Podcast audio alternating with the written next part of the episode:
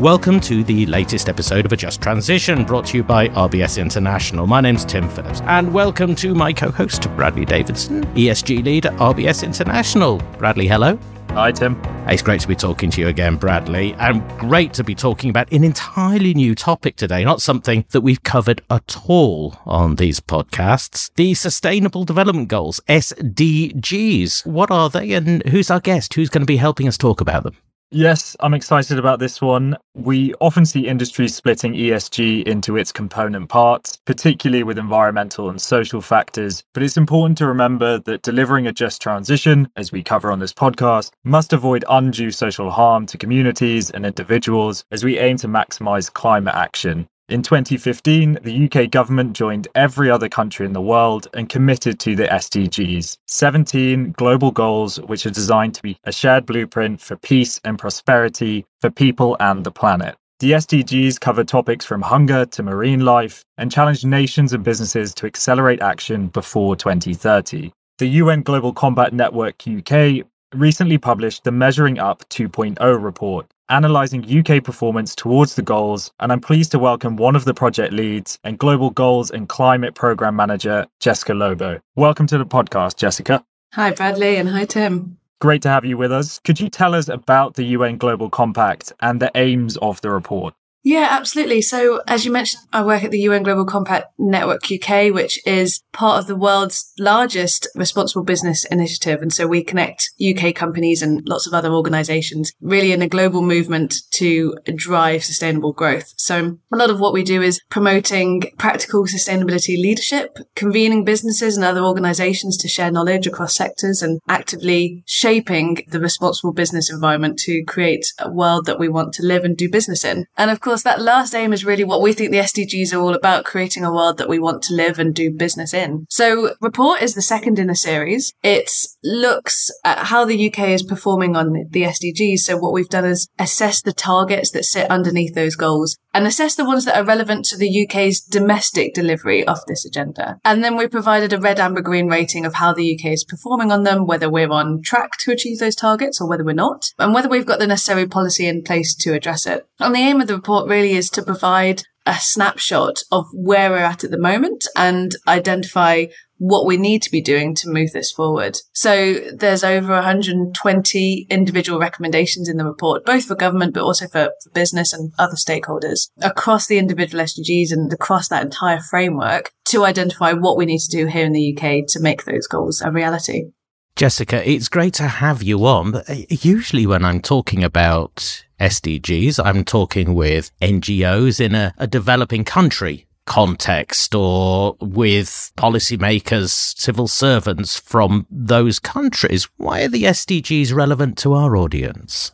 I mean, it's really common to think of goals such as no poverty or decent work as things which are more relevant in developing countries. But the truth is, those are very real issues that we're facing here in the UK too. So I think roughly 13.4 million people are in poverty in the UK, and that's something like one in five. Yeah. And it's estimated that workers on the national minimum wage this year will need an extra 800 pounds, which is equivalent to 13 weeks of food just to cope with rising costs. One of the dangers that we're finding is that the UK government only really considers the SDGs relevant to its foreign and, and, international development work. So it's not surprising that we often do the same. But really, you know, that's the point of our report to shed the light on just how relevant these goals are for us to achieve, you know, both at home as well as abroad. I think you mentioned NGOs and, and, civil servants. I guess at the UN Global Compact, some of our largest work is around engaging business with this agenda. And that's not just because we need business to help us achieve the goals. That is, of course, really critical. But I think also because the SDGs are, they're really important for business to understand the larger social environmental context that they're operating in mm-hmm. and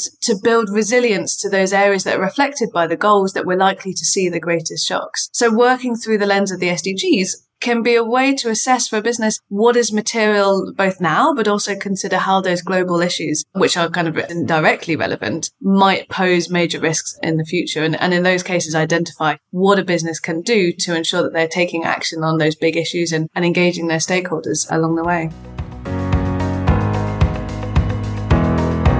We should be halfway along to achieving the goals of the SDGs. But of course, in the time since those commitments were made, a lot of things have happened. And in a context of a global financial crisis and COVID and climate change, and also now a lot of economic problems, have maybe the SDGs slipped down the priority agenda? How are we getting along? Are we halfway there? We're not getting along No. that great. I think the important thing about the SDGs is that they are a holistic framework that allow us to consider those interconnections between the financial crisis and COVID and climate change and the, and the rest. And I think what we've noticed on our report, but also more generally is a concerning trend, both in government, but also in business to take a siloed approach to addressing those issues. And we're seeing that a lot Ah. with climate action. It's not wholly surprising because climate is a big complex issue itself. But of course, the dangers of taking a narrow focus on climate action, for example, is that we're not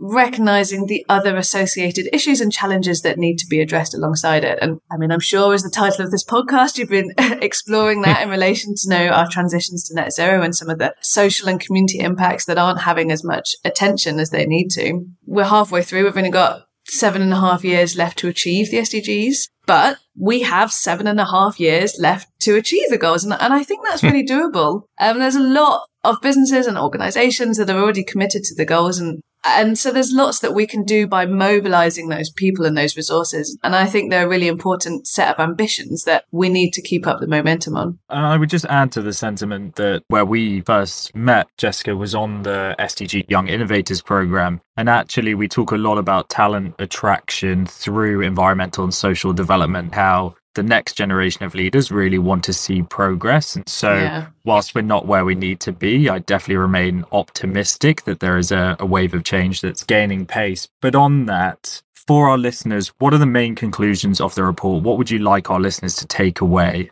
Well, I'll try and summarize just, I guess, shy of 150 pages. it's a big read. I, I, I'm sure everybody's not going to read the whole thing, but you know, there is a lot of really interesting things in there. And I would encourage you to dip into the bits that are most relevant to, most important to you. I guess as a kind of main summary, the, the report I mentioned focuses on the domestic delivery of the goals. So those things that are hmm. relevant to us here in the UK. And so we assessed 132 of the targets, which we thought relevant. I mentioned we did the red, amber, green rating. We found that the UK is only performing well on 17% of those targets. Oh. So there are gaps in policy or inadequate performance on 64% of them and 11% where there's just little to no policy in place to address the target and where performance is poor or, you know, even in some cases declining. And this is the second report in the series. So the first measuring up report was back in 2018 and it provided a baseline. And, and in comparison to that assessment, our findings this year suggest with that we've seen improvements in 23 targets. Some of those are in reducing and managing waste and implementing environmental policy. But we've also seen regression in 18 targets and no change in 65 of them, which were rated amber or, or red four years ago. And I think some of the goals which we've not seen a single good performance rating are things on poverty, education, gender equality, decent work, energy, climate action. There's, there's quite a lot. One of the biggest concerns that comes out of the report is that we are leaving people and places behind. And in many cases, this is has worsened. Mm. And we see really clear evidence that the strong interconnections between the goals and the targets means that tackling these kind of issues is going to require systemic change. We can't achieve them in isolation. I could pick out an example of that. Underperforming schools remain a, significant issue. The ratio of qualified teachers to pupils has in- increased, and that indicates, I guess, a growing teacher shortage problem. And plans to embed sustainability and climate change in particular into the curriculum are insufficient, and teachers are unsupported to teach these issues, which means that although sustainability issues are rising up the agenda for the UK public, there's a lot of misinformation and misconception and a lack of education that's limiting our ability to take necessary action on them. So we need to look at tackling education so that we can improve our climate action and being able to implement more sustainable consumption and behaviors in our lifestyles. As a second example, one of the largest challenges in decarbonising the energy system is heating. Already, there are 16% of homes in England that fail to meet the decent home standard, and the cost of poorly insulated homes is exacerbated by the cost of heating homes. People who hmm. are living in most deprived areas Oh, that's who are being affected most by this, they're twice as likely to be impacted by heat waves as those in neighboring places. So we need to tackle poverty, but we also need to tackle housing standards and climate action together to ensure that we're not undermining our progress in one area, but ensuring that we can actually make sure that no one's left behind and, and tackle these systemic issues holistically. So there are 120 or over 120 recommendations in the report. Lots of them look at some of those individual issues, but there are also some overarching ones for government. And our, our kind of four broad calls to action is that the government develops a whole of government, whole of society approach to deliver the SDGs, demonstrate really importantly top level political leadership undertake their own review and finally to fulfill their commitments to establish an effective stakeholder engagement mechanism to really implement and, and, deliver on these goals. And that stakeholder engagement piece is really important because what we do find in the report is that there is lots of action from businesses, from investors, from civil society and academic organizations and even, you know, local governments that they're all embracing the SDGs. And there were almost 50 case studies in the report and some really encouraging progress in the area. And, and that's what we really, I think, we need to capitalize on.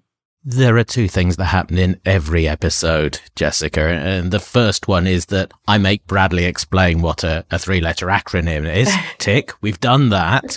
The second one is that we are always running up against this problem of measurement and evaluation. The report really has some hard hitting conclusions and some of them are quite surprising. And there will be some people who are skeptical of them. How much can we trust the numbers in this report? It's a good question. I mentioned the ratings, and I guess for the astute listeners, you might have worked out that those numbers didn't add up to 100%. So for 8% of the targets that we wanted to uh, assess, and those are the ones that were related to the domestic delivery of the goals. So 8% of those targets, we found that there were gaps in the available or appropriate data, which made it impossible to measure our performance. So we just didn't include a rating on them, which is a shame. And there's a chapter in the report which specifically looks at data and sets out recommendations to address some of those issues issues. Where most of the numbers have come from, a lot of them have come from the Office for National Statistics, who've made some really good progress in collating and presenting SDG data mm. and disaggregating it too on their reporting platform. And our, our researchers and chapter leads then looked at other sources to help plug the gaps or, or provide more detail on, more relevant detail on some of those issues.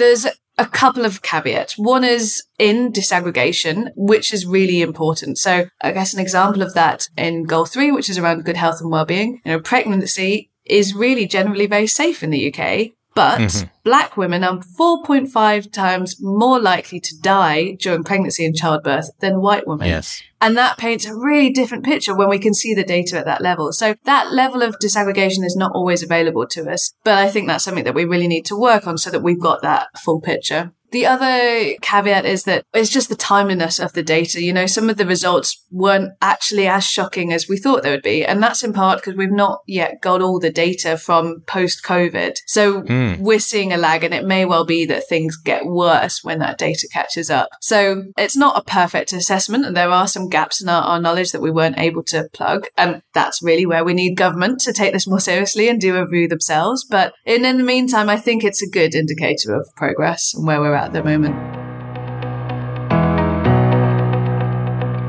Yes, we need government. Um, hopefully, people in government are going to be reading the report and taking note of it. There are a lot of recommendations for government in the report, far fewer recommendations for finance. Is this because you think investors can't really move the needle on solving these problems? No, no, absolutely not. I guess that's just the focus of our report, really. We wanted to, yeah. to capture a picture across the whole of the UK, and naturally a lot of that falls on what the government isn't doing. But we've got a couple of chapters on, on finance and another one on business, the latter of which crucially starts with the fact that investor interest is one of the most important drivers of corporate sustainability. And we've, I think we've already talked a little bit about just how critical that role of business and, and other stakeholders is. I think investors play a really key role in shaping both the positive and negative outcomes related to the SDGs. You know, it's not just about mobilizing finances and resources that bridge some of those gaps, but it's also about holding stakeholders to account. I think the SDGs as as an articulation of the world's most pressing issues and definitely some of the UK's most pressing issues. The goals can really guide investors in understanding the trends and impacts of their activities. And so I think aligning investments with the ambition goals can ensure longer term financial performance and safeguard against, against risks and crises we really need investors to be involved in this. But I think the SDGs are also important in, in what investors are, are trying to do. So in the report, we've pulled out just a few of the initiatives and resources that are currently out there, but I'm sure there are many more. And I think, well, it's a very interesting time to watch developments in this space. Jessica, one of the things that we often discuss is this idea of collaboration to the extent we're allowed to under regulatory restrictions, um, but also engagement with topics and, and industry more widely. Do you feel as though you've got that engagement with investors and fund managers in the same way you do for potentially corporates and other business types? We have some engagement within the UN Global Compact community, and there's definitely a lot of work at the global level as well. But I think we would always like to see more. And I think, like you said, that collaboration and partnership piece is, is really important to this. Bradley, is this something that you see fund managers using as a tool already? If so, which ones? I would imagine that it's pretty easy to give lip service to SDGs without incorporating them very much in any kind of investment strategy. Market integration of SDGs is definitely evolving, particularly as the financial impacts of environmental and social factors are better understood, as Jessica alluded to. There, there is this idea of dual materiality where not only will social and environmental impacts affect your business, but also the decisions that you make will have an impact on those factors too. And I think that's increasingly better understood and, and we're seeing that feed through into EU regulation. But I would say at present, the SDGs are primarily used as a communication tool and that articulation piece, helping fund managers to evidence and provide focus towards the impact of their investment across the 17 goals. And I do think this is important. I don't think we can disregard the necessity for investors to be able to make informed decisions about where they place their capital and have really clear messages in terms of what the aims are in terms of environmental and social impact. So I do think that's a positive. However, in the short to medium term, I'd expect to see fund managers utilizing SDGs to firstly identify financial risks. BlackRock recently highlighted that the cost of inaction is greater than action when it comes to the SDGs. Actually, there is a risk to not engaging with the goals and the underlying targets in the near future. But on the flip side to that, there's also the opportunity to identify new avenues for investment and enhance your financial returns. The Business and Sustainable Development Commission estimated that achieving the SDGs may result in $12 trillion of additional market opportunities, representing around 60% of the real economy. So it's not a small opportunity bucket that we're discussing here. There's material mm. financial benefits to be had for those fund managers taking the time to understand what the goals and targets really represent and what the impacts we need are and making sure that their investment decisions are aligned with those goals. Overall, the message is very similar to the conversations we've had on climate change. Yes, it is nations that commit to the SDGs on that broad global scale, but we have to recognize that private markets will be the enabler for change, as Jessica's articulated so well, and that the capital allocated by fund managers has the potential to swing the dials. So, in short, I would say they are being used. I think in our own discussions, we're seeing an increased number of customers want to align their portfolios to SDGs, but we need to move towards full integration. And that is going to be a process. It's not going to happen overnight that engagement and collaboration piece is really important because no individual fund manager has to tackle this on their own. We look at net zero commitments and things like GFANZ. There are ways to come together and really identify market solutions instead of having to do so on the micro scale. And that's actually why I asked that question, Jessica, because it's often that our customers are looking for ways to connect with other fund managers and ultimately understand the best approach at mm. that hmm. kind of industry wide scale. So Talking of GFANZ, we're coming up to the first anniversary of COP26. Have the commitments made in Glasgow turned into action for SDGs? Is there a material shift? There's a lot of talk about private markets turning up and how that was the best representation we've had for some time at least. I think in business, we're seeing more net zero and science based targets. We're seeing more work on climate risk, increased interest in things like nature based solutions. So I think, I mean, COP26 was really talked about a lot and, helped get climate action up on the agenda of everyone. We still need more strategic and, and ambition action. But I think what we're missing is that holistic approach and, and action on these issues. And when it comes to the government and the, our national efforts, we are making progress, but it's not enough and it's not coherent. I suppose I could pull out maybe an example from the report on that. You know, in the UK, transport is the biggest emitting sector and there are plans and investments going into decarbonising public transport and looking at how we reduce the reliance on private car travel. But in the report, when we're looking at some of the other goals, we found that 51% of rural public transport users in the UK don't have access to a hospital or to their nearest hospital within an hour. And that's compared to just 8% in urban areas. So when we're thinking about investment and decarbonising our transport, we need to make sure that it's not only spread evenly across the UK, but also looks at plugging some of those gaps so that we're not isolating people, not limiting access to health or jobs or, other services. And if we're considering some of those other issues, that holistic view will help our net zero plans because we'll then reduce the use of private cars mm. for the lots of those journeys that are happening at the moment. And I think that's what taking action for the SDGs looks like, at least in my opinion, you know, having that holistic approach of these issues. I think we're not seeing that. And COP26 really helped focus our attention on the climate, but